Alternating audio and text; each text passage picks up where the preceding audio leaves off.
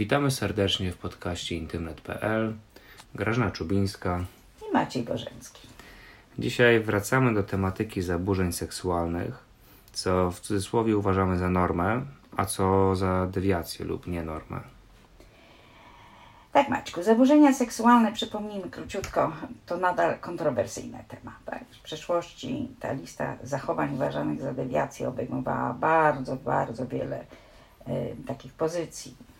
I tak między innymi na przykład masturbację uważano za źródło nerwicy, homoseksualizm zaliczany był do zaburzeń, a seks traktowano jak perwersję. Dzisiaj coraz więcej na temat funkcjonowania seksualnego ludzi i lepiej rozumiemy, co naprawdę jest seksualnym zaburzeniem, a co tylko wykroczeniem poza normy obyczajowe, o czym mówiliśmy na poprzednich spotkaniach. Wiemy, że jakby te zachowania seksualne mogą mieć różne natężenie i różną głębokość. Dlaczego? No bo seksualność człowieka zbudowana jest, tak moglibyśmy powiedzieć, na podobieństwo cebuli. Czyli jest dużo warstw. Tak, tak dokładnie, wielowarstwowych, leżących coraz bliżej rodzenia tej naszej osobowości. E, I tutaj powiedzmy sobie, że chodzi o poczucie tożsamości płciowej, czyli to, co czynię, co robię, jak wyglądam, jest tożsame z tą naszą osobowością, a konkretnie z płcią mózgu bardzo często. Każda z tych warstw może być, moglibyśmy powiedzieć, zdeformowana, e, co może się ujawniać no, w bardzo niezwykły i nietypowy sposób. Tożsamość płciowa to świadomość bycia kobietą lub mężczyzną. Przeważnie osoba, która posiada takie męskie narządy, no nie takie, tylko w ogóle posiada męskie narządy płciowe, czuje się mężczyzną, a kobiece kobietą. Statystyki pokazują, że jedna na 100 tysięcy osób uważa, że została uwięziona w nie swoim ciele. Dawniej sądzono, że e, ta tożsamość płciowa kształtuje się poprzez wychowanie. Jeśli na przykład dziecko będzie traktowane tak jak dziewczynka, będzie czuć się dziewczynką, niezależnie od budowy e, swojego ciała. Dzisiaj wiemy, że wychowanie ma niewielki wpływ na poczucie tożsamości seksualnej. W innych mhm. aspektach, owszem, ma bardzo duży wpływ, o czym żeśmy wielokrotnie mówili, natomiast w tym wypadku niekoniecznie. Jest podawany w literaturze klinicznej taki przykład Bruce'a Reimera, który miał brata bliźniaka o identycznych genach, czyli tak zwani bliźniacy jednojajowi. W wieku półtora roku Bruce uległ nieszczęśliwemu wypadkowi. E, urządzenie elektryczne spaliło mu penisa. To bardzo nieszczęśliwy wypadek. Zgadza się. Lekarze poradzili rodzicom, żeby wychowywali chłopca tak jak dziewczynkę. Chłopcu przeprowadzono operację plastyczną, uformowano pochwę, rodzice zostali poinstruowani, że mają go traktować jak dziewczynkę zmienioną uczesanie, ubierano tak zwane różowe sukieneczki. W którym to było roku? A, to był rok. Było w latach 60., 70. W tej chwili nie pamiętam dokładnie, muszę Ci powiedzieć. Dawno temu. Dawno temu. Na pewno to było kilkadziesiąt lat temu, bo mhm. praca jakby w ogóle i badania naukowe na y, tożsamości seksualnej to są y, badania ostatnich 20, 30, 40 lat, mhm. takich, gdzie zaczęto coraz więcej odkrywać tych czynników. E, w każdym razie nadano nawet nowe imię, Brenda. Jego zmianę płci utrzymano zresztą w tajemnicy, żeby nie robić społecznych e, jakichś takich nacisków. Matka nauczyła Brendę siusiać na siedząco, pomagać w kuchni, bawić się lalkami itp. No i to też już wielokrotnie mówiliśmy. Mimo to, gdy Brenda skończyła 15 lat, całkiem odrzuciła rolę żeńską, ponieważ wiemy, że do momentu dojrzewania różne czynniki wychowawcze i społeczne mogą mieć wpływ. Natomiast w momencie, gdy przysadka mózgowa śle ten sygnał um, do gonad, żeby rozpocząć produkcję komórek, czy to żeńskich, czy to męskich. Wszystkie te unisex lub wbrew działania e, płci mózgu nie wychodzą. E, I co się wówczas zadziało? Gdy dowiedział się o tej swojej przeszłości, no bo wcześniej była to ukrywana, natychmiast zdecydował się powrócić do swojej pierwotnej płci i poddał się operacji rekonstrukcji penisa. I jako dorosły mężczyzna stworzył związek małżeński z kobietą. Brat bliźniak Brusa twierdził, że zmiana płci w dzieciństwie tak naprawdę nigdy się nie udała. Bo Brenda chodziła jak chłopak, siadała z rozsuniętymi nogami, mówiła o sprawach ważnych dla chłopaków. Nie interesowały wcale sprzątanie domu, wychodzenie za mąż czy robienie makijażu. Dlatego warto, żebyśmy sobie powiedzieli, co tutaj się może zadziać. Jednym z odmian e, zaburzeń tej identyfikacji płciowej jest transseksualizm, czyli płeć mózgu jest inna niż ciało, że jest to takie poczucie, że jesteśmy uwięzionym w złym ciele. I od dzieciństwa osoby transseksualne poją obrzydzeniem do własnej płci. Chcą pozbyć się narządów, czasem je maltretują, fantazjują o byciu osobą innej płci. No i w ogóle chcą uczestniczyć w rozrywkach typowych dla tej płci właśnie mózgu. Około mniej więcej 20 roku życia transseksualista zaczyna się przebierać. Ale nie dlatego, że to podniecające, tak jak na przykład dla transwestyty, tak jak mówiliśmy ostatnio, ale dlatego, że uważa się za inną osobę. Jak dochodzi do transseksualizmu? Jeśli w życiu płodowym w właściwym czasie nie uwolni się odpowiednia ilość hormonów, o czym mówiliśmy, ciało człowieka zostaje uformowane inaczej niż jego mózg. Oznacza to, że płeć mózgu będzie inna niż płeć ciała i ostatecznie człowiek, który ma mózg kobiety, będzie mieć ciało mężczyzn lub odwrotnie. I terapia transseksualizmu polega przeważnie na przeprowadzeniu operacji, zmiany płci, to w sumie jest stosunkowo łatwiejszy i skuteczniejszy sposób uwalniania ludzi od cierpienia, bo to cierpienie chodzi, niż terapia nastawiona na przykład na zmiany poczucia tej tożsamości płciowej. Potrafimy bowiem zmieniać wygląd narządów płciowych, ale nie sposób postrzegania siebie. I to jest ten najtrudniejszy kawałek, z którym mamy do czynienia na różnych odcinkach mm, terapii. A, I dlatego jest to bardzo istotne, żebyśmy też powiedzieli o tym, o czym będziemy rozmawiać. Podobnie jest z orientacją seksualną. E, podobnie e, jest z preferencjami seksualnymi, o których mówiliśmy w, czasie ostatnich odcinków, że preferencje seksualne tworzą się w ciągu pierwszych 15 lat życia. Perwersje dotyczą zaś prawie wyłącznie mężczyzn, tak jak rozmawialiśmy ostatnio. Przykładem może być historia fetyszysty, który jako chłopak uczony był masturbacji przez swoją przyrodnią siostrę. Tak, gdzie dziewczyna dotknęła członka chłopca swoją stopą, na której miała ze szpilką. To zdarzenie wzbudziło tak silne podniecenie, że ukształtowało to preferencje seksualne na całe życie tego człowieka. Po kilkunastu latach w jego mieszkaniu znaleziono 15 tysięcy par damskich butów. Dużo. Dużo. I e, rozmawialiśmy o tym, czy parafilia jest chorobą. Parafilie najczęściej zaburzają normalne współżycie między ludźmi. Nie ma co do tego wątpliwości, gdy mówimy o ekshibicjonizmie, pedofilii, sadowizmie czy zoofilii i tym podobne. A, ale tu istnieje jeszcze inny problem związanego z tym zaburzeniem. Ludzie, którzy cierpią na parafilię, doświadczają ich powodu dodatkowego wstydu, lęku czy depresji. Zdarza się, że o perwersyjnych skłonnościach mężczyzny, wie jego żona i zgadza się na spożycie z nim, przebranym za kobietę na przykład.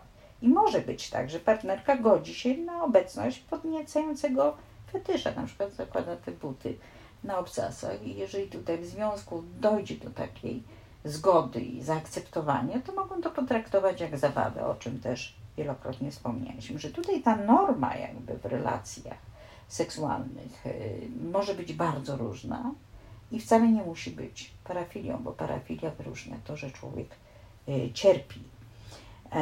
I teraz, jeżeli spojrzymy sobie z punktu widzenia e, właśnie takiego klinicznego, medycznego na zaburzenia identyfikacji płciowej, warto, żebyśmy sobie wyróżnili też, jakie to są zaburzenia obok tego transseksualizmu, kiedy one występują bo jak powiedzieliśmy, transseksualizm to trwały dyskomfort psychiczny aż do stanów depresyjnych i myśli samobójczych z powodu posiadanych cech płciowych, odczuwany jako nieodpowiedni. Tak tutaj odwołuje się do takiej klasyfikacji chorób międzynarodowych zwanych ICD.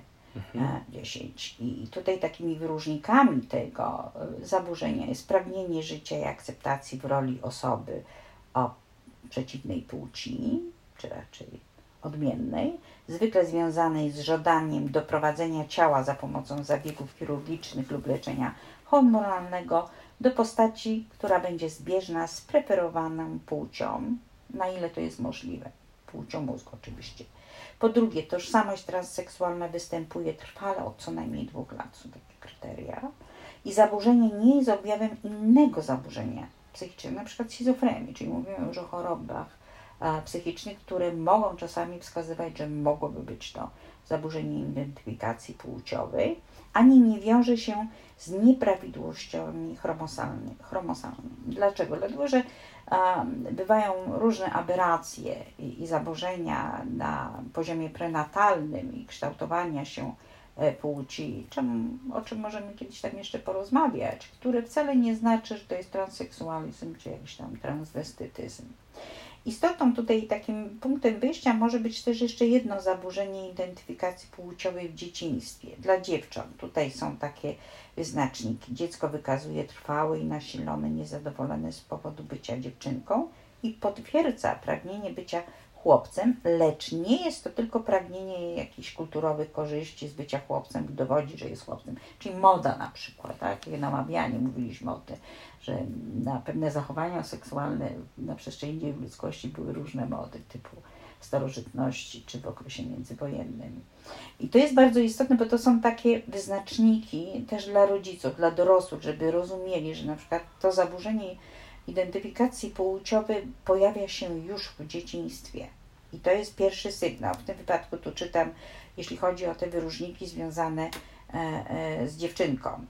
Jeżeli występuje którekolwiek z następujących, po pierwsze, utrwalona, wyraźna niechęć do normalnego ubioru i nastawienie na noszenie stereotypowego ubioru męskiego, na przykład kopiącej bielizny lub innych akcesoriów dziewczynki.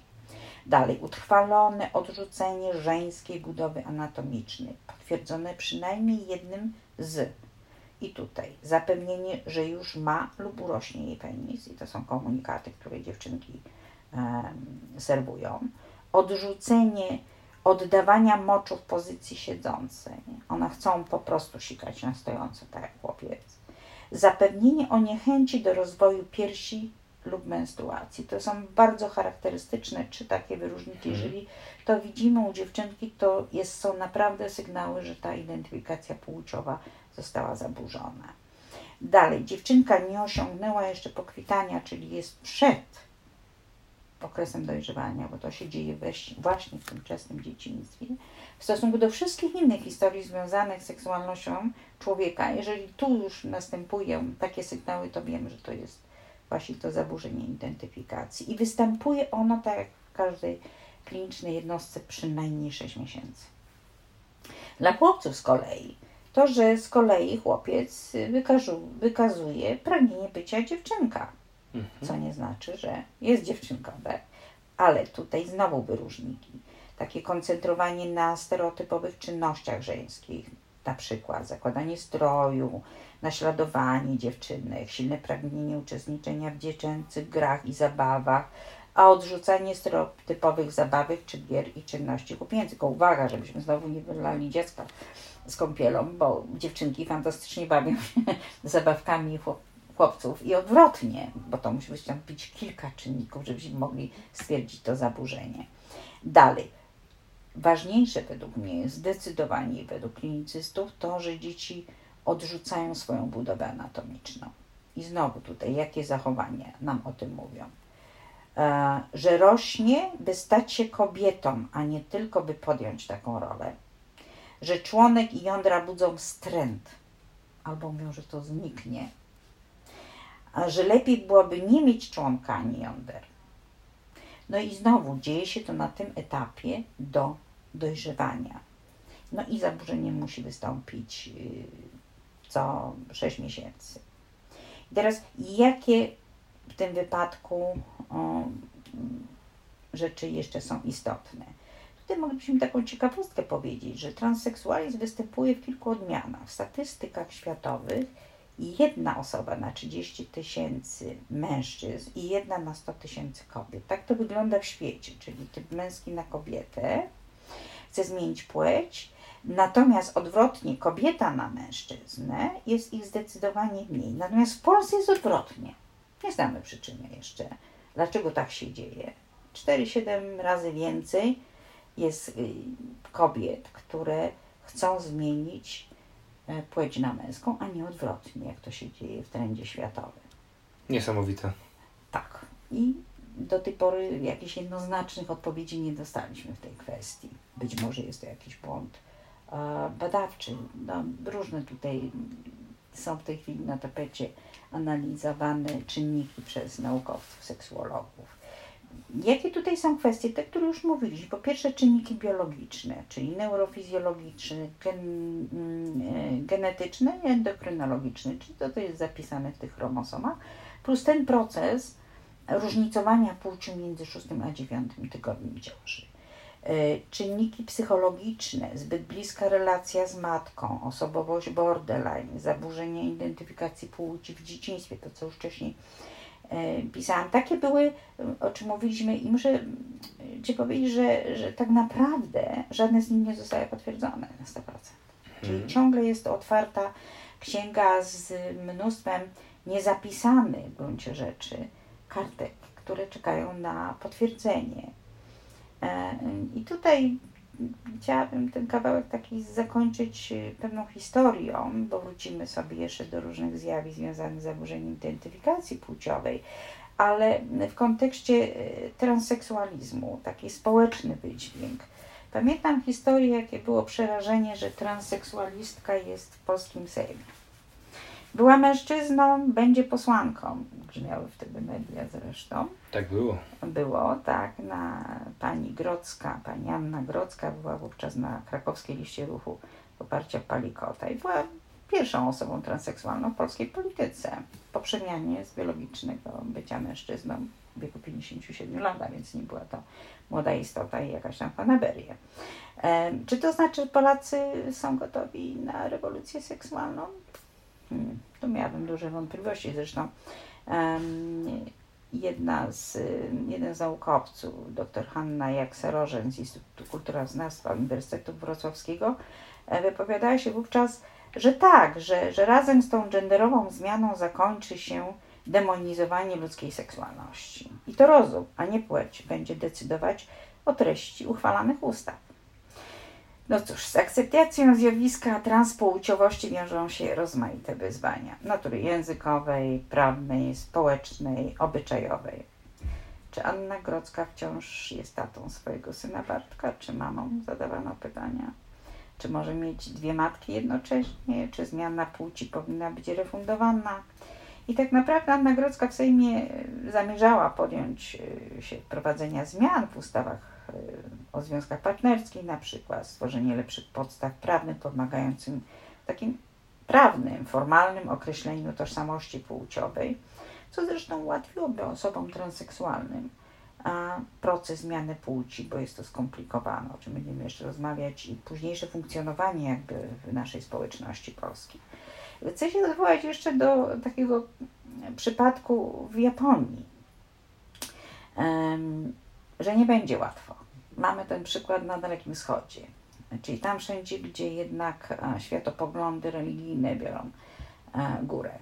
Transpłciowość prawie nie istnieje w powszechnej jakby świadomości, nie tylko w Polsce. W większości społeczeństw problem ten dotyka mniej niż 1% ludzi. Tak? Musimy sobie uświadomić tu skalę zjawiska. E, w USA National Center for Transgender Equality szacuje się, że z zaburzeniami tożsamości płci boryka się 750 tysięcy do 3 milionów Amerykanów. Czyli jest to w gruncie rzeczy, jak spojrzymy sobie na wielkości e, tych liczb, to są one ogromne. Ale tam w społeczeństwie jest chyba 300 milionów ludzi w Stanach, także to jest e, do 1% te szacunki są. Tak. A zapokładanie też w zasadzie wprawia samo nazewnictwo mediach większość określeń opisujących zaburzenia tożsamości płciowej stosuje się zamiennie. Transpłciowość, transgenderyzm, transseksualizm, transwestytyzm, crossdressing. Brzmią podobnie, tymczasem ich znaczenie tak naprawdę się różnią w seksuologii. Pierwsze trzy, czyli transpłciowość, transgenderyzm, transseksualizm, opisują osobę, która nie identyfikuje się ze swoją fizjologiczną płcią. Z kolei transwestytyzm lub crossdressing to forma fetyszyzmu, w którym upodobania są osoby płci odmiennej przez ubiór, zachowania, Um, I pomaga osiągnąć satysfakcję. Tak? Bo gdy mówimy o transseksualizmie, o transwestytyzmie, o podwójnej roli, są to osoby, które przebierają się chwilowo, na jakiś czas um, w um, ubiór płci odmiennej, ale nie po to, tylko żeby osiągnąć satysfakcję, tylko żeby pobyć w tej roli. Czyli takie bardziej genderowe. Kolejny problem to fakt, że zaburzenia płci wciąż znajdują się na liście chorób psychicznych, niestety. WHO, czyli Światowej Organizacji Zdrowia. Wielu obrońców praw transseksualistów lobuje na rzecz zmiany tej klasyfikacji, a prawdopodobnie stanie się tak z homoseksualizmem, który w 1990 roku został skreślony z listy zaburzeń psychicznych dopiero. A historia każdej osoby, która jest osobą transseksualną, to, to jest naprawdę opowieść na niezły film. Większość z nich wiele lat przed podjęciem decyzji o zmianie płci próbuje dopasować się do swojego biologicznego opakowania. I tak na przykład w tej opowieści japońskiej odwołują się do 43-letniej Aya Kamikowej. Do dziś jest to pierwsza oficjalna transseksualistka w Japonii. Mało tego pełni funkcję radnej największej tokijskiej dzielnicy. Do 20 roku życia była mężczyzną. W Japonii, gdzie jedno z popularnych przysłów mówi, że wystar- wystający gwóźdź należy bić. Zaburzenia tożsamości płciowej czy homoseksualizm to tematy tabu. W społeczeństwie liczy się konformizm, harmonia, w zaciszu, w cudzysłowie, w zaciszu własnego domu możesz być kim chcesz.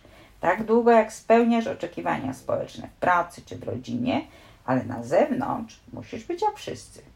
Tak mówi ta japońska transseksualistka, która i tak uważa, że miała dość dużo szczęścia, że w przemianie wspierają bardzo mocno rodzinę. Kilka lat po diagnozie medycznej dostała też pozwolenie na hormonalną terapię zmiany płci.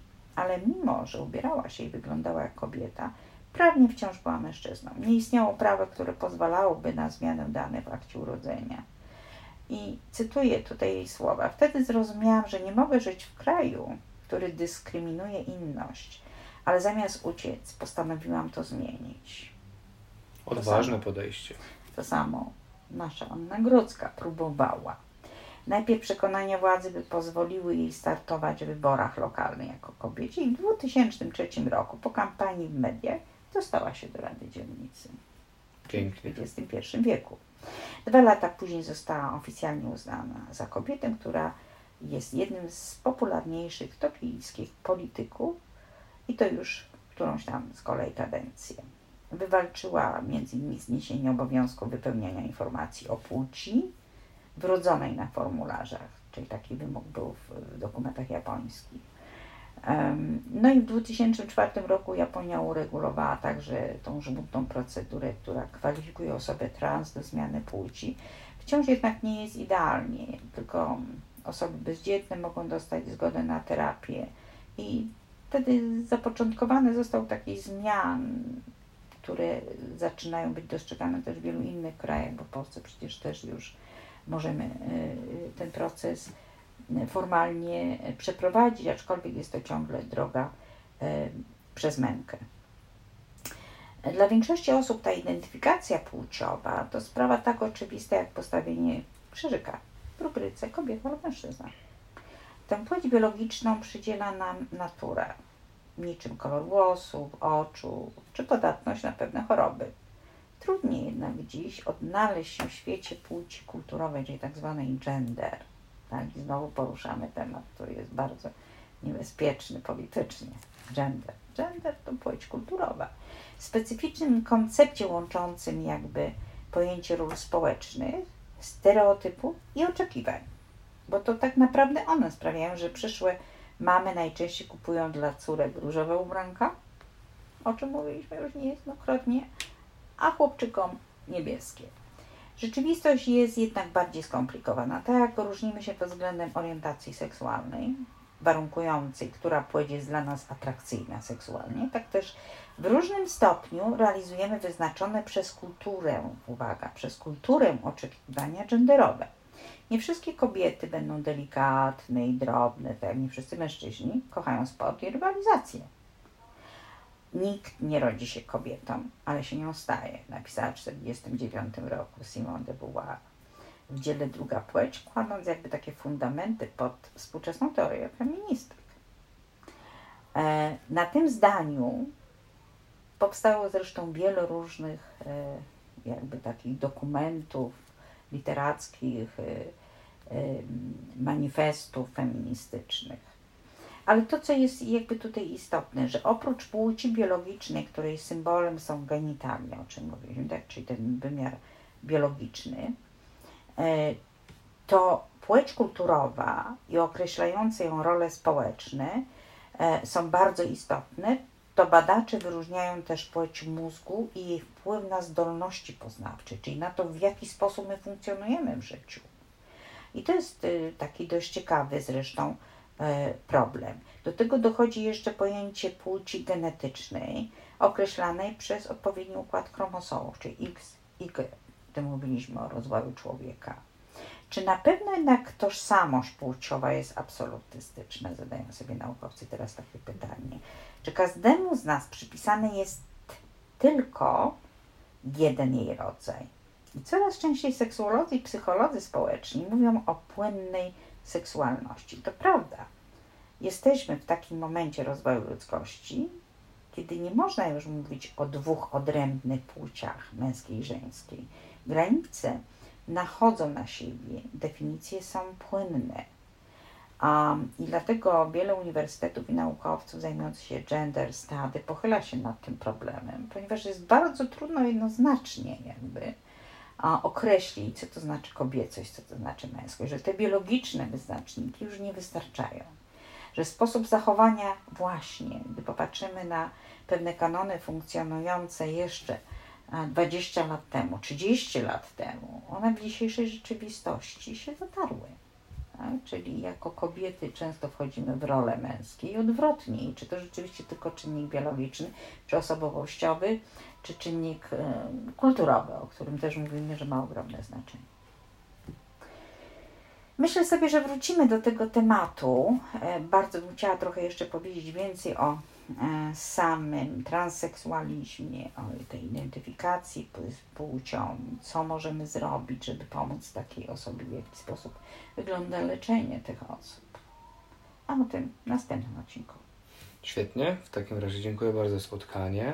Dziękuję. I do usłyszenia w następnym odcinku.